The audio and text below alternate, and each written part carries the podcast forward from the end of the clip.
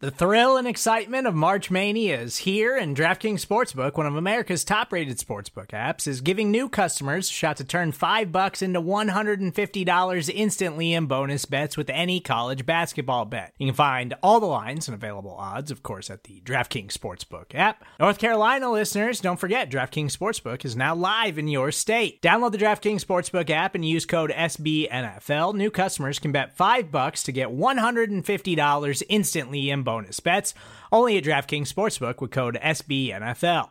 The crown is yours. Gambling problem? Call 1 800 Gambler or in West Virginia, visit www.1800Gambler.net. In New York, call 8778 HOPE NY or text HOPE NY. In Connecticut, help is available for problem gambling. Call 888 789 7777 or visit ccpg.org. Please play responsibly on behalf of Boot Hill Casino and Resort 21 plus age varies by jurisdiction. Void in Ontario. Bonus bets expire 168 hours after issuance. See DKNG.com slash B ball for eligibility, deposit restrictions, terms, and responsible gaming resources.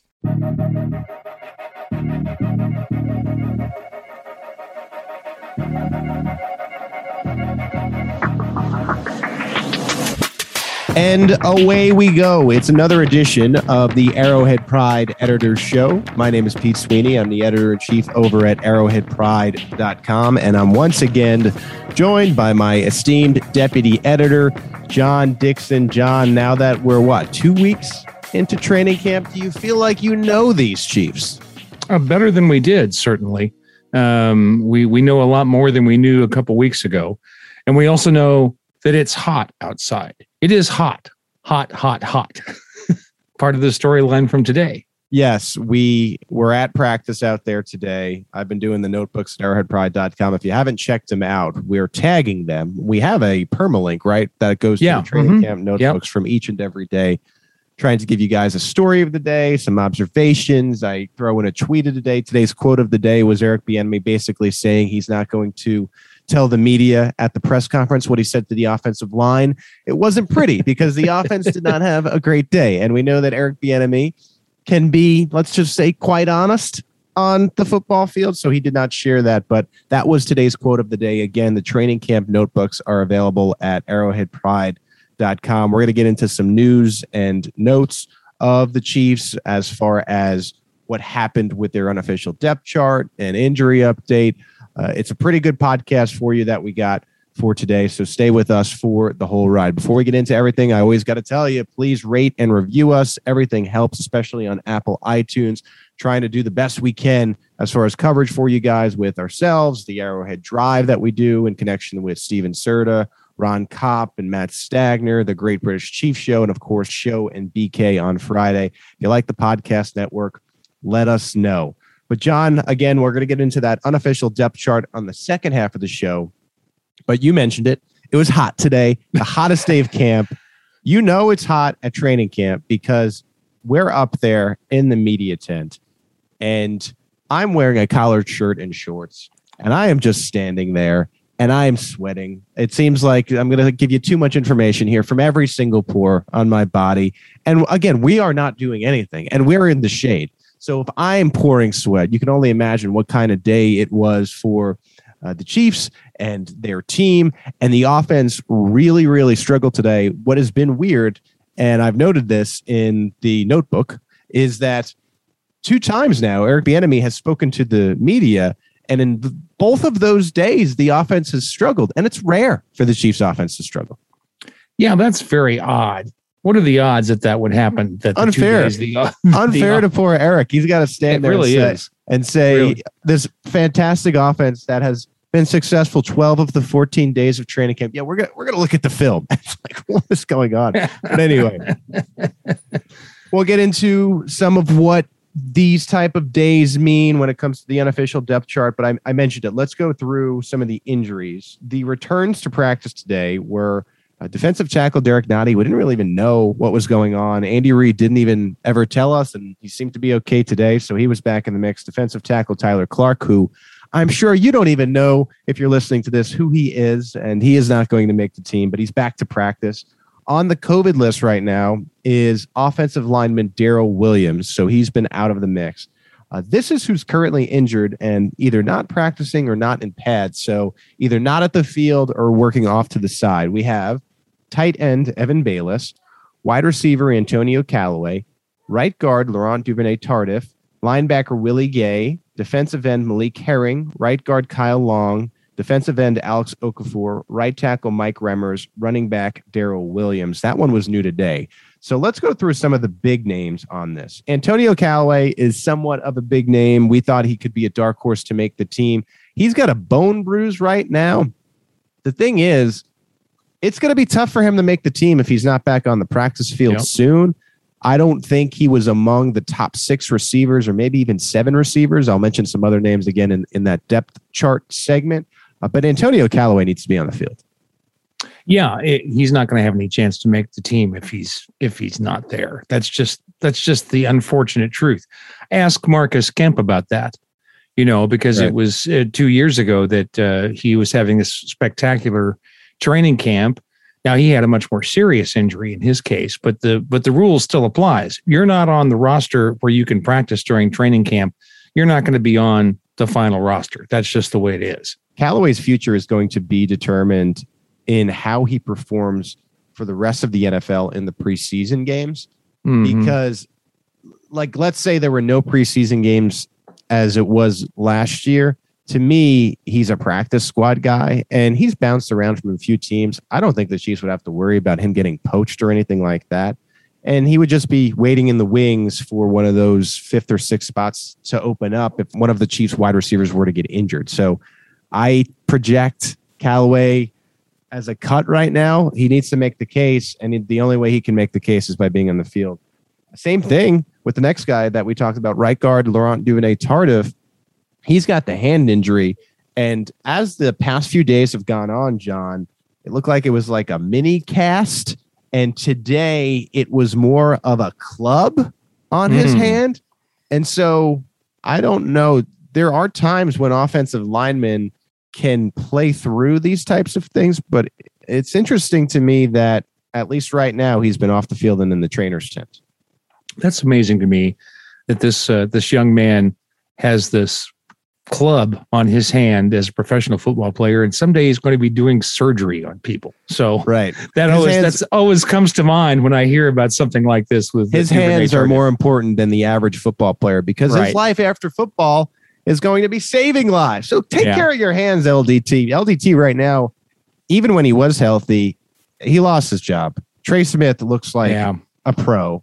And I keep saying it, but we're going to talk about that more in the depth chart segment. Linebacker Willie Gay, he was the best defensive player at Chiefs training camp before he unfortunately got stuck in the concussion protocol. Got him with my eyeballs today. He was doing a little bit more motion and whatnot on the field. So I don't know the exact steps of these things medical wise, but it seemed like he has been doing more in recent days than he was at the beginning when he wasn't even out of practice. So let's see if he's back on the field. I'm not sure if they they play him in the preseason game on Saturday against the San Francisco 49ers because with this type of stuff, you're better safe than sorry. And like I said, he was having a hell of a camp anyway. Well, and of course the good news is that unofficially it's not expected to be a long time before he comes back. But I think you're right. Uh, they will be better safe than sorry and hold him out of this first preseason game. And, you know, it's allowing them to get looks at other players, which right. is not a bad thing during training camp. You know, uh, Gay has already made his way onto the roster. There's not going to be any question about that. They'd like for him to get some more snaps so that he can be uh, better prepared for the season. Yeah. But they also don't want to put him out there and risk a more significant in- injury. So I what think I, you've got this figured right. What I thought was was great in a sense, and I tried to word this right at the press conference. If you listen to from the podium, you heard me trying to say because Hitchens and Niemann were out for a period, and no one is ever rooting for injuries. That was something that I wanted to ask Andy Reid and ask the younger players like uh, Nick Bolton, because there was a, a period of time where Bolton, the first year player, and Gay uh, the second year player with the two linebackers in, and mm-hmm. Niemann and Hitchens were off the field, and they're in their first and second years, and they're making these calls. That is invaluable experience for these two guys to be getting. Want to see Willie Gay back on the field? I've been. I thought he would be good this year because he had the full off season, but he has been even better than I mm-hmm. imagined mm-hmm. when he's been on the field. The best defensive player at training camp.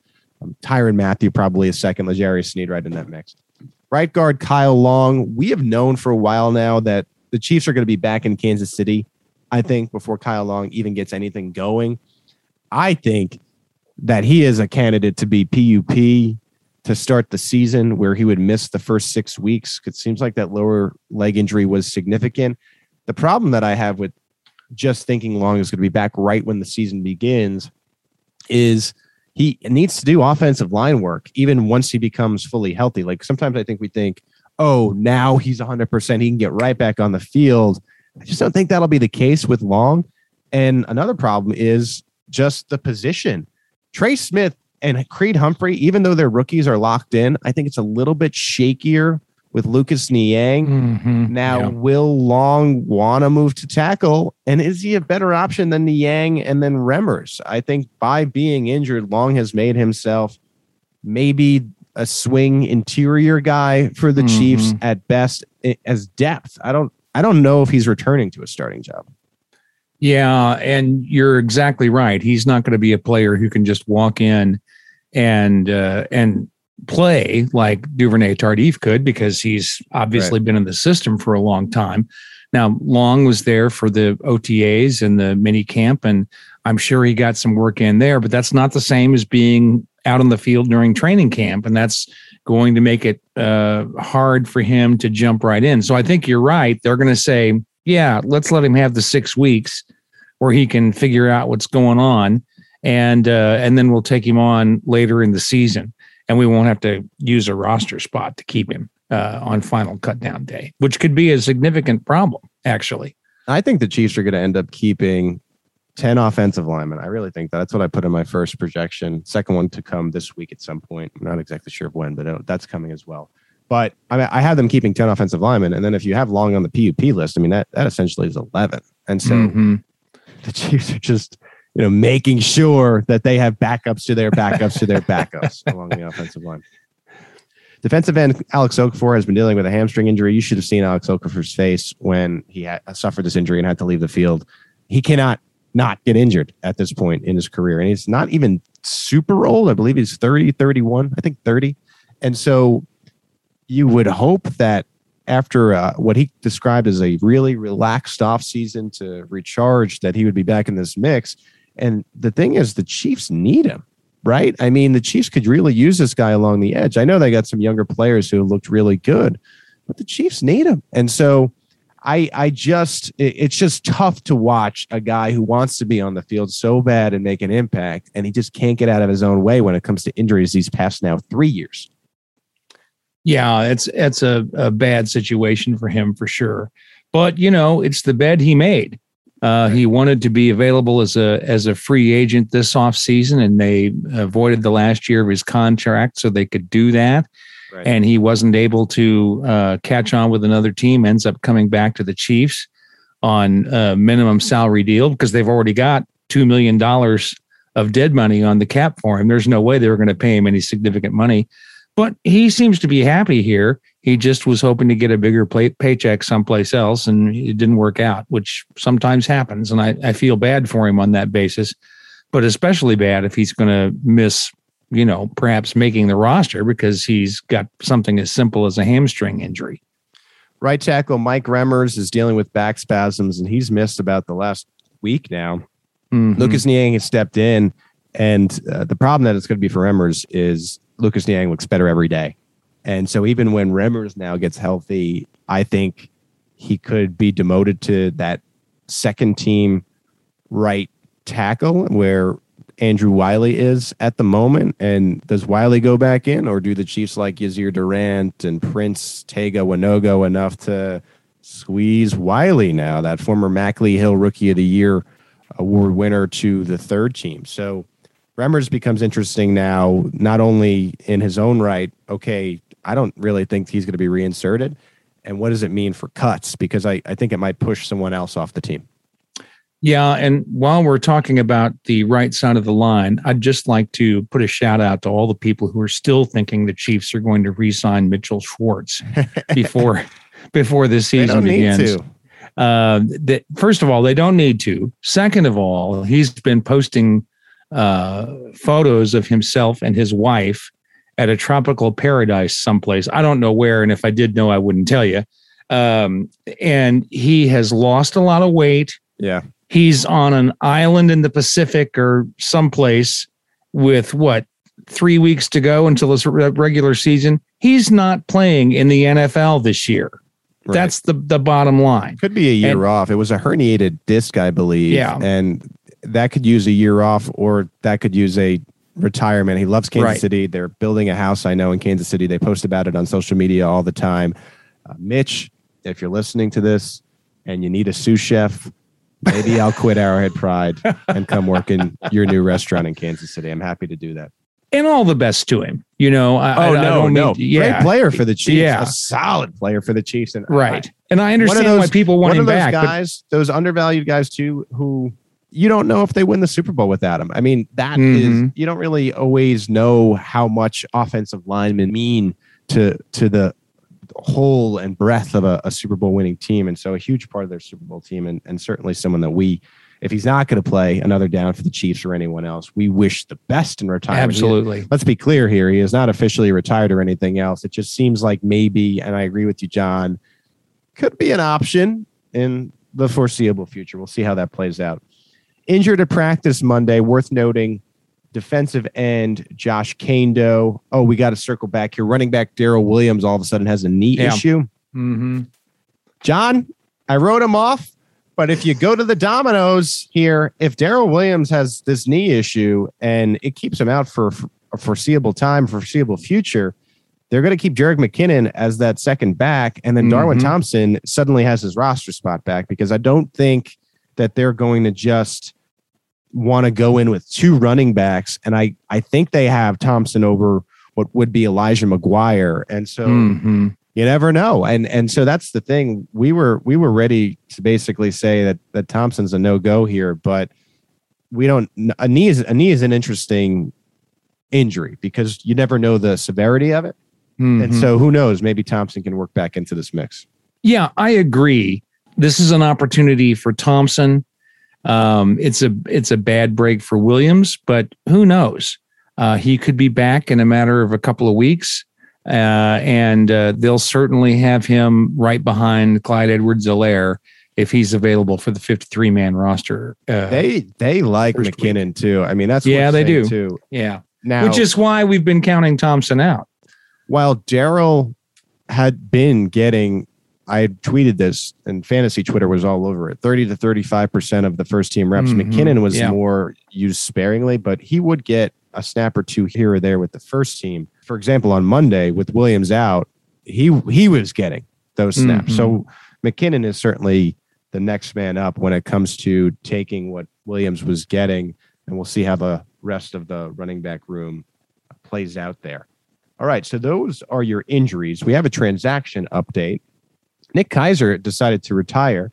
I tend to think, John, the writing was on the wall for him. I mean, you look around that tight end room, obviously Travis Kelce, but then you bring Blake Bell back into the mix, who we know the Chiefs really like. They drafted Noah Gray, and then you've had this emergence of Jody Fortson.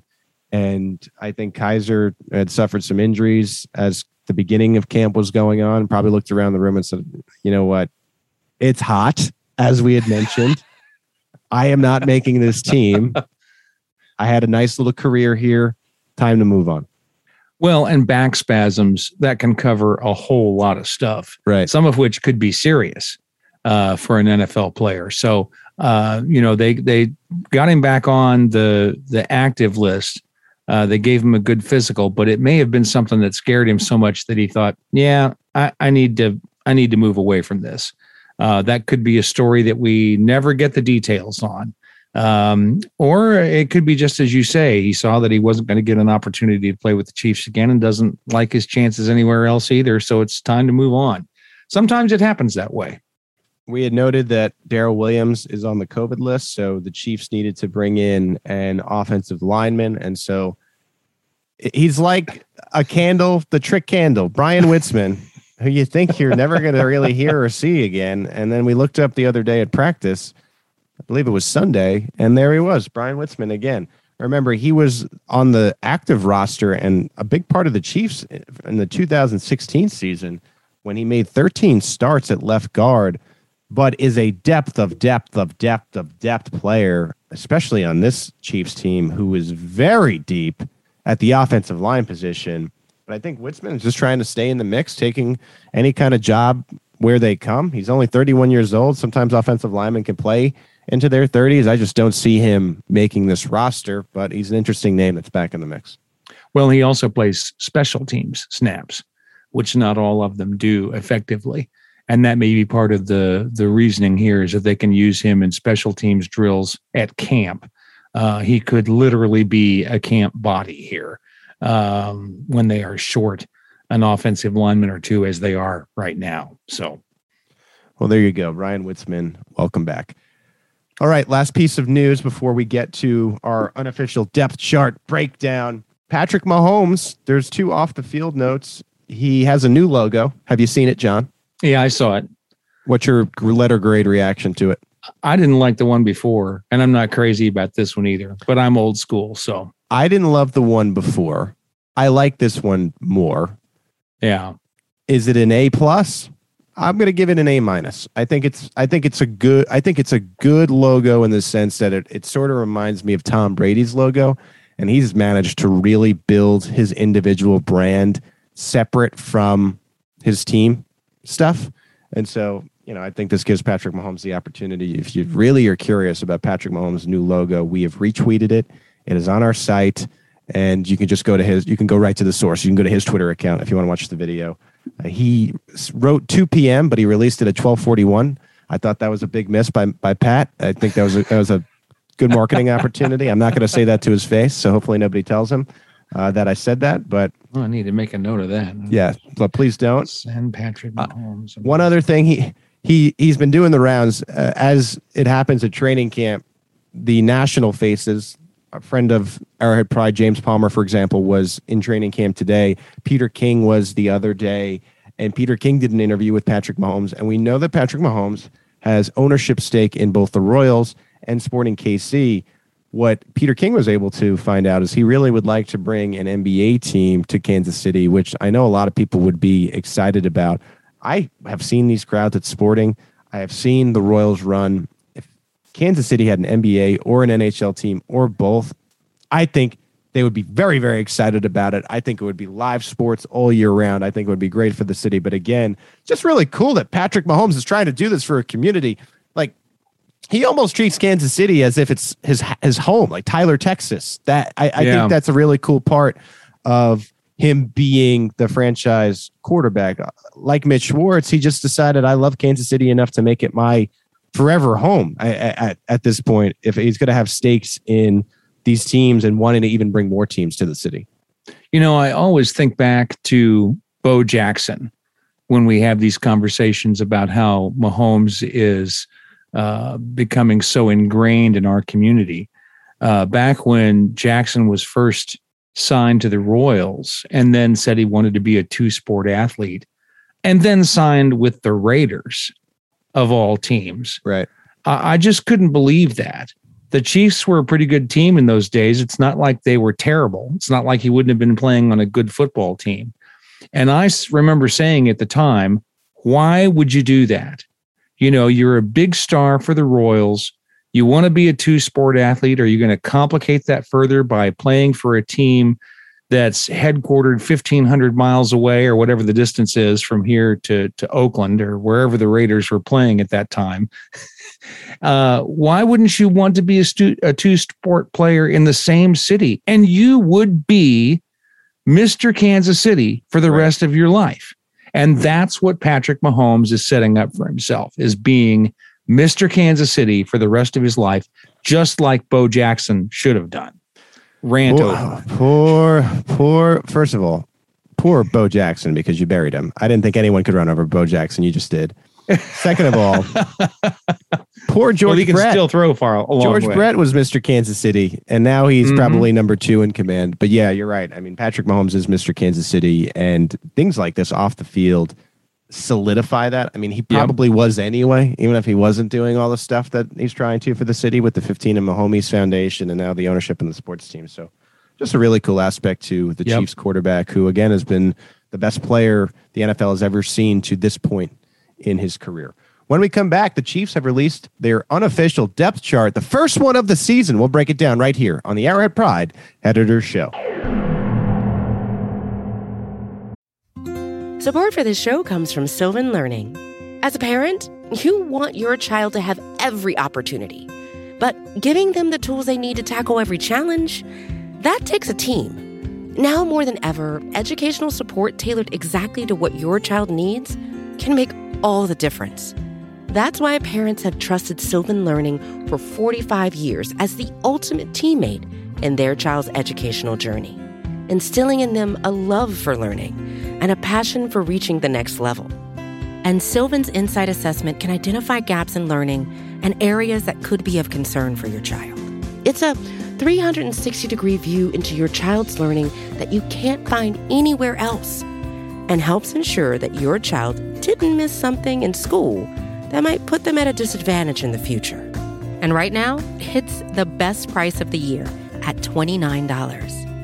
Go to sylvan29.com to learn more and get your child's assessment for only $29. That's S Y L V A N 29.com.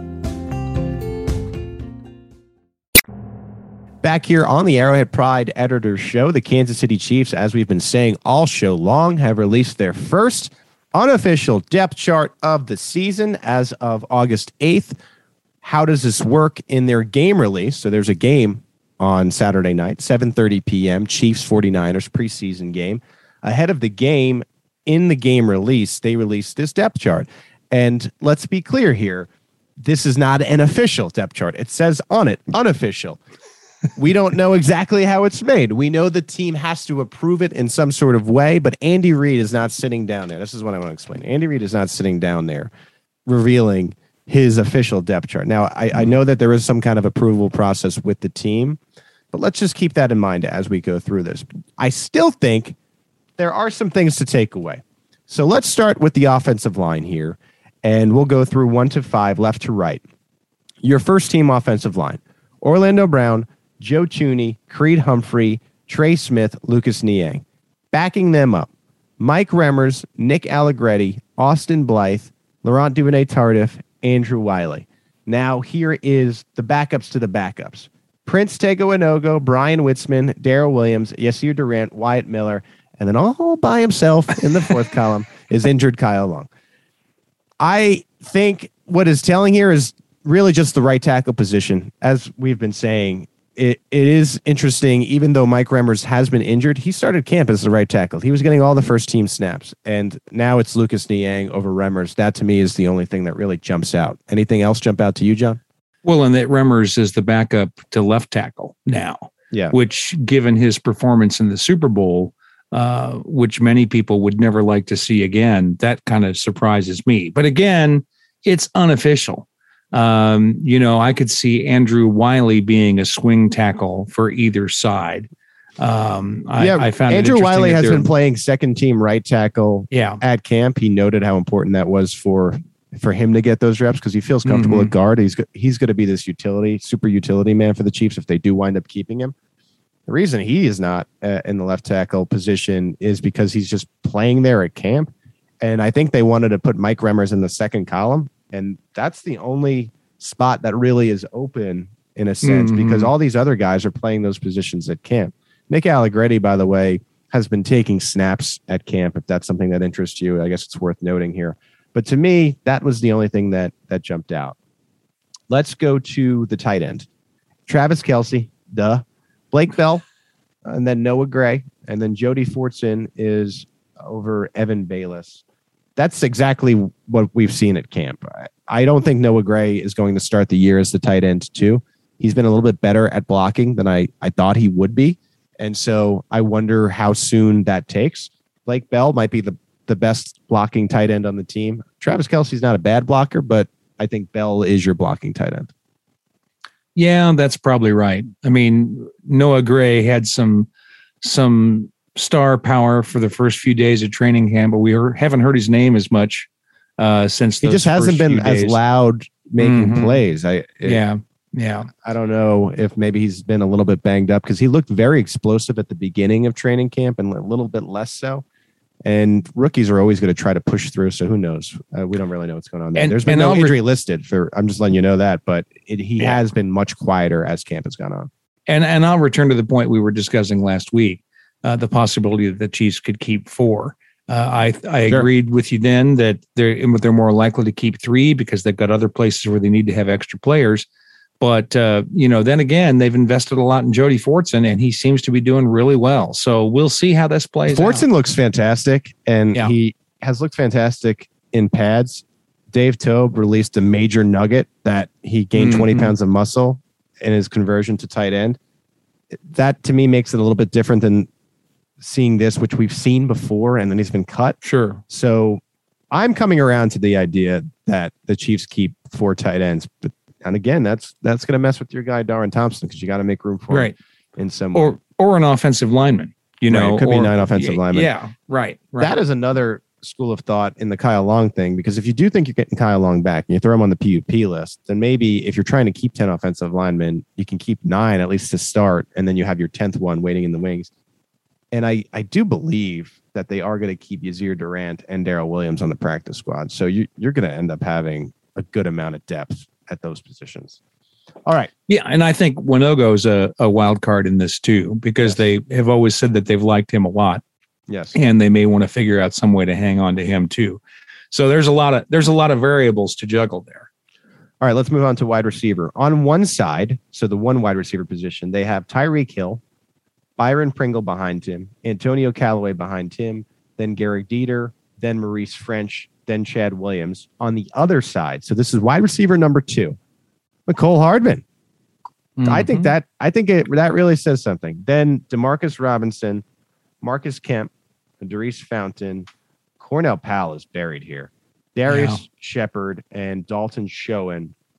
Cornell Powell on the wide receiver two is the fifth receiver in the mix. And watching him at camp, he is getting third team reps and not really able to separate from what is the third team defense.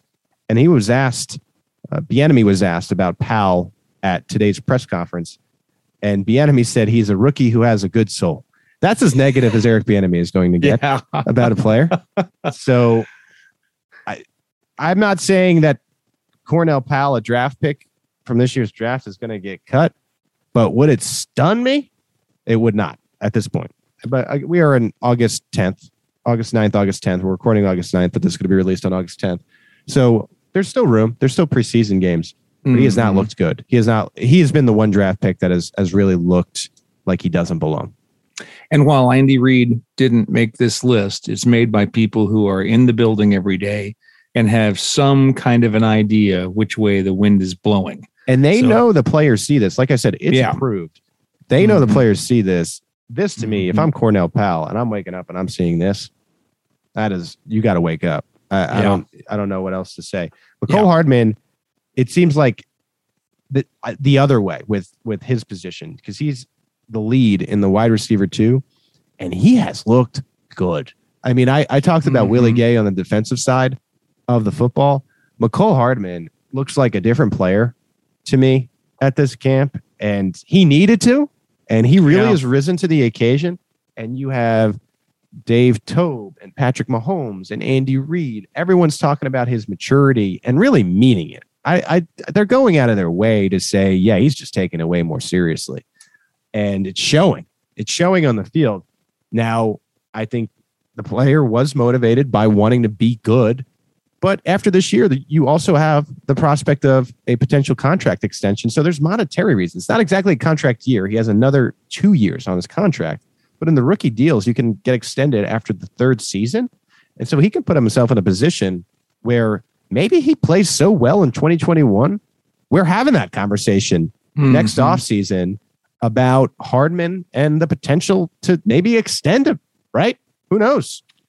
Not sure what it means, but one of the things that I saw today that I found interesting, well, over the last couple of days, is that um, Dave Toub identified Hardman as both his punt returner and kickoff returner.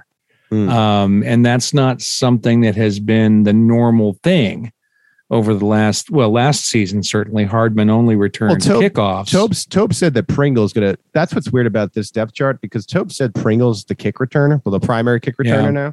And then Mhm. Mecole was in at both slots on this, which is Mhm. which again goes into how how seriously do you Right. take it? We just found out the other day that Pringle's probably going to be returning kicks to start the year. Yeah, and and and and this is the thing that's weird about it is that when I saw this today, I, I gave a little more weight to the idea that that Hardman was going to be on kickoffs too. Not nec- but that was weird to me. And he said today, uh, in the press conference that, oh yeah, I'm a kick, I'm a kick returner. I want to be a kick returner. Dave Yeah. Tobes knows that, and I, I want to be that guy. You could tell. I I when I actually asked that question today to Hardman, and Yeah. I found in his answer that it reminded me of what he was describing was Tyreek Hill when he was a punt Mhm. returner. I mean, we have maybe forgotten a little bit when Tyreek Hill was not really in the offense and he was just a returner. I mean, it was one of the most exciting parts of the the season. Don't Mhm. forget, Alex Smith was the quarterback at that point. Right? It was the most exciting part of the game, right? When Tyreek Hill was back there, and as he was describing, if you go back and listen to it on on from the podium, as he was describing that at the press conference, I'm like, he's describing what Tyreek Hill was when he was the returner for the Chiefs, and so.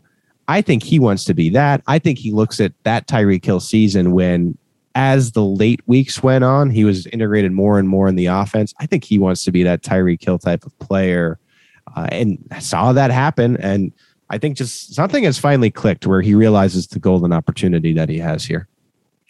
Yeah, he spoke, uh, I thought, very impressively today uh, Yeah. at the press conference. He gave some answers that I thought were the right answers for him to be giving in this circumstance.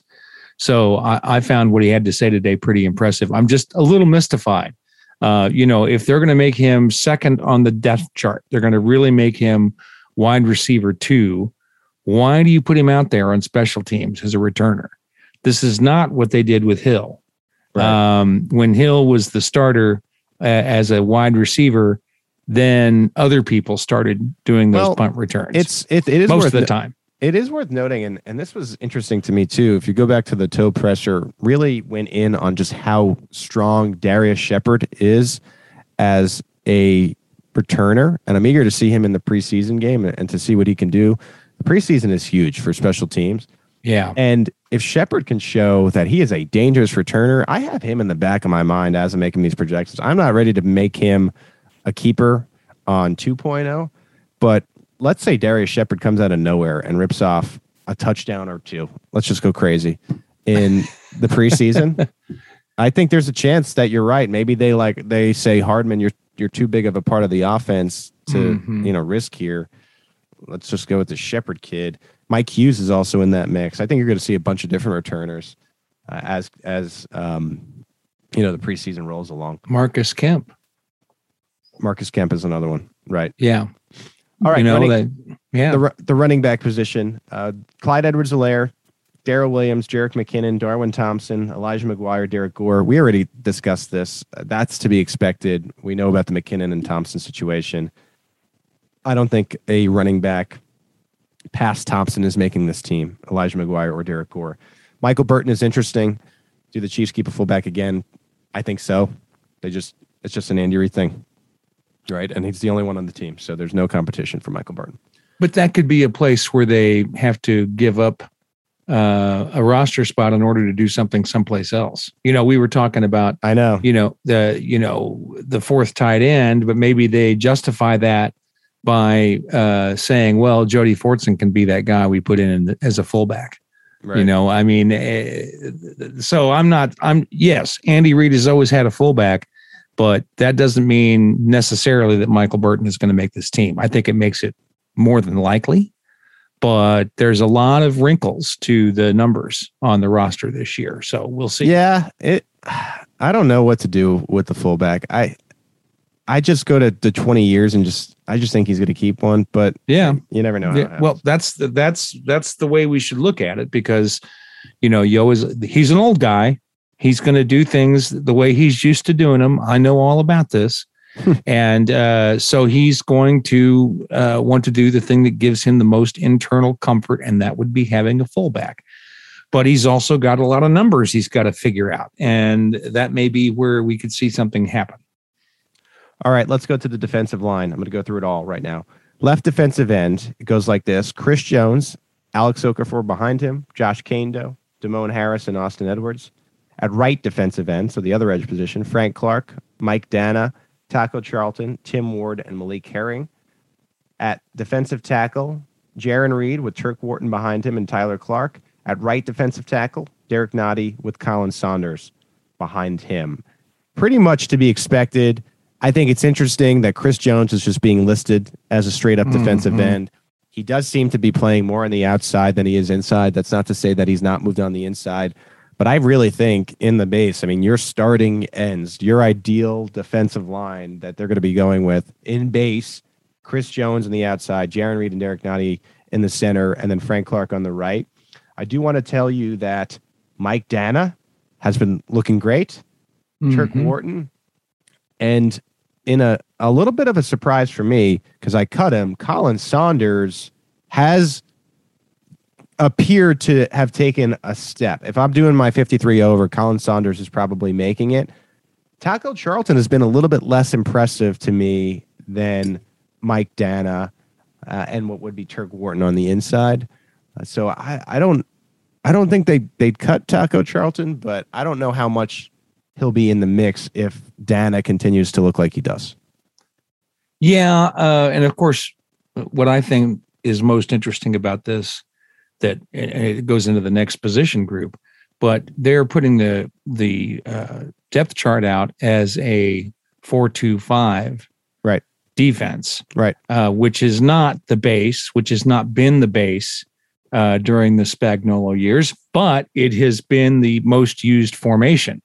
So they're kind It's- of telling it- us it's a yeah. weird thing now because Yeah. you're like, well, then it's it's technically the base then, right? What does the word base mean in the Yeah. sense? You know what I mean? So it's the most used formation that Mhm. they're going with. And you're seeing a lot of folks do this now across the league when they're doing evaluations and articles and whatnot. It's it's more of the four down linemen, the two linebackers, and then you have the defensive backs. And I I actually like this a lot better. It almost was backwards for a couple of years. They were just continuing to put out the four three, and then they would be trying to force guys in different spots. So I actually like this better. Uh, but yeah, so Chris Jones, it's more Jarran Reed, realistic, Derrick certainly. Nnadi, Frank Clark. Let's go to linebackers. Willie Gay and Anthony Hitchens are there. We also have okay, so behind Willie Gay, Nick Bolton, Dorian O'Dan, Dor- Dorian O'Daniel, and Omari Cobb. Behind Anthony Hitchens, Ben Niemann, Darius Harris, and Emmanuel Smith and Riley Cole. This feels up and down right. I think Dorian O'Daniel, despite really not being a factor on defense, is going to make this team once again as just that ultimate special teamer. I think that it is interesting that Willie Gay is next to Anthony Hitchens for all the folks that were really worried about Ben Niemann being in that spot. I think Ben Niemann's going to be, be playing quite a bit, but he's not going to be the starter per se in what would be the 4-2-5 as we're describing. They like Ben Niemann and he knows the playbook. I, I really, I mean, Steve Spagnuolo has said it a lot where it's the, a neck up type of thing. Ben Niemann to me is among the players that are going to make this roster. Good to see Nick Bolton right in that second spot. I think that that Yes. shows you just how confident they are in him because you know you look at the rookies, Bolton in this spot, Cornell Powell is buried. I mean, if if they weren't high on what Bolton has shown so far, I don't know if he'd be this high in this, of course, unofficial depth chart. Yeah. No, I agree. And I think this depth chart looks perfect. Gay and Hitchens, Bolton and Niemann, O'Daniel and Harris, Cobb and Smith. And they're likely going to keep what four or six, I think, is the normal number of linebackers, if I remember Right. correctly. Um, without looking that up, but I think six is the number they keep. So that leaves um, Cobb and Emmanuel Smith um, out on on cut down day. Your starting cornerbacks, Charvarius Ward is at left. They have L'Jarius Sneed at right, and then Mike Hughes is listed as just a cornerback. In reality, this is swapped. So L'Jarius Sneed has been playing as what would be the nickel, whereas Mike Hughes has been getting a lot of the nods on the outside. There's also competition though there for Rashad Fenton has been making a case. Rashad Fenton has actually looked good these past few days on the outside, playing against the top team. DeAndre Baker is behind Fenton in that. And then behind Ward and Hughes, you have Chris Lammons, Manny Patterson, uh, DiCaprio Bootle, Zayne Anderson is among that. Uh, BoPete Keyes is right behind Mike Hughes in one of the cornerback positions, almost in a, a second column. So I, I like BoPete Keyes. I, I think he's starting to come along a little bit more. I don't think he's ready to have any real meaningful snaps, but as long as he's playing special teams, I see no reason that BoPete Keyes isn't on this roster. I think by the end of this, Fenton could make a case to maybe get the nod over Hughes, but right now Hughes is the other cornerback. I think that's the only telling thing at that position.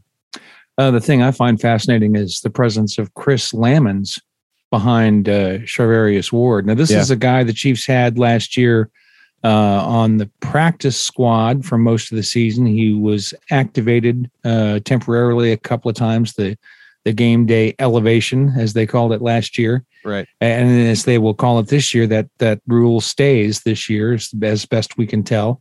Um, so I find it interesting that they've got him behind Ward at that left cornerback position, um, and and and ahead of DeAndre Baker.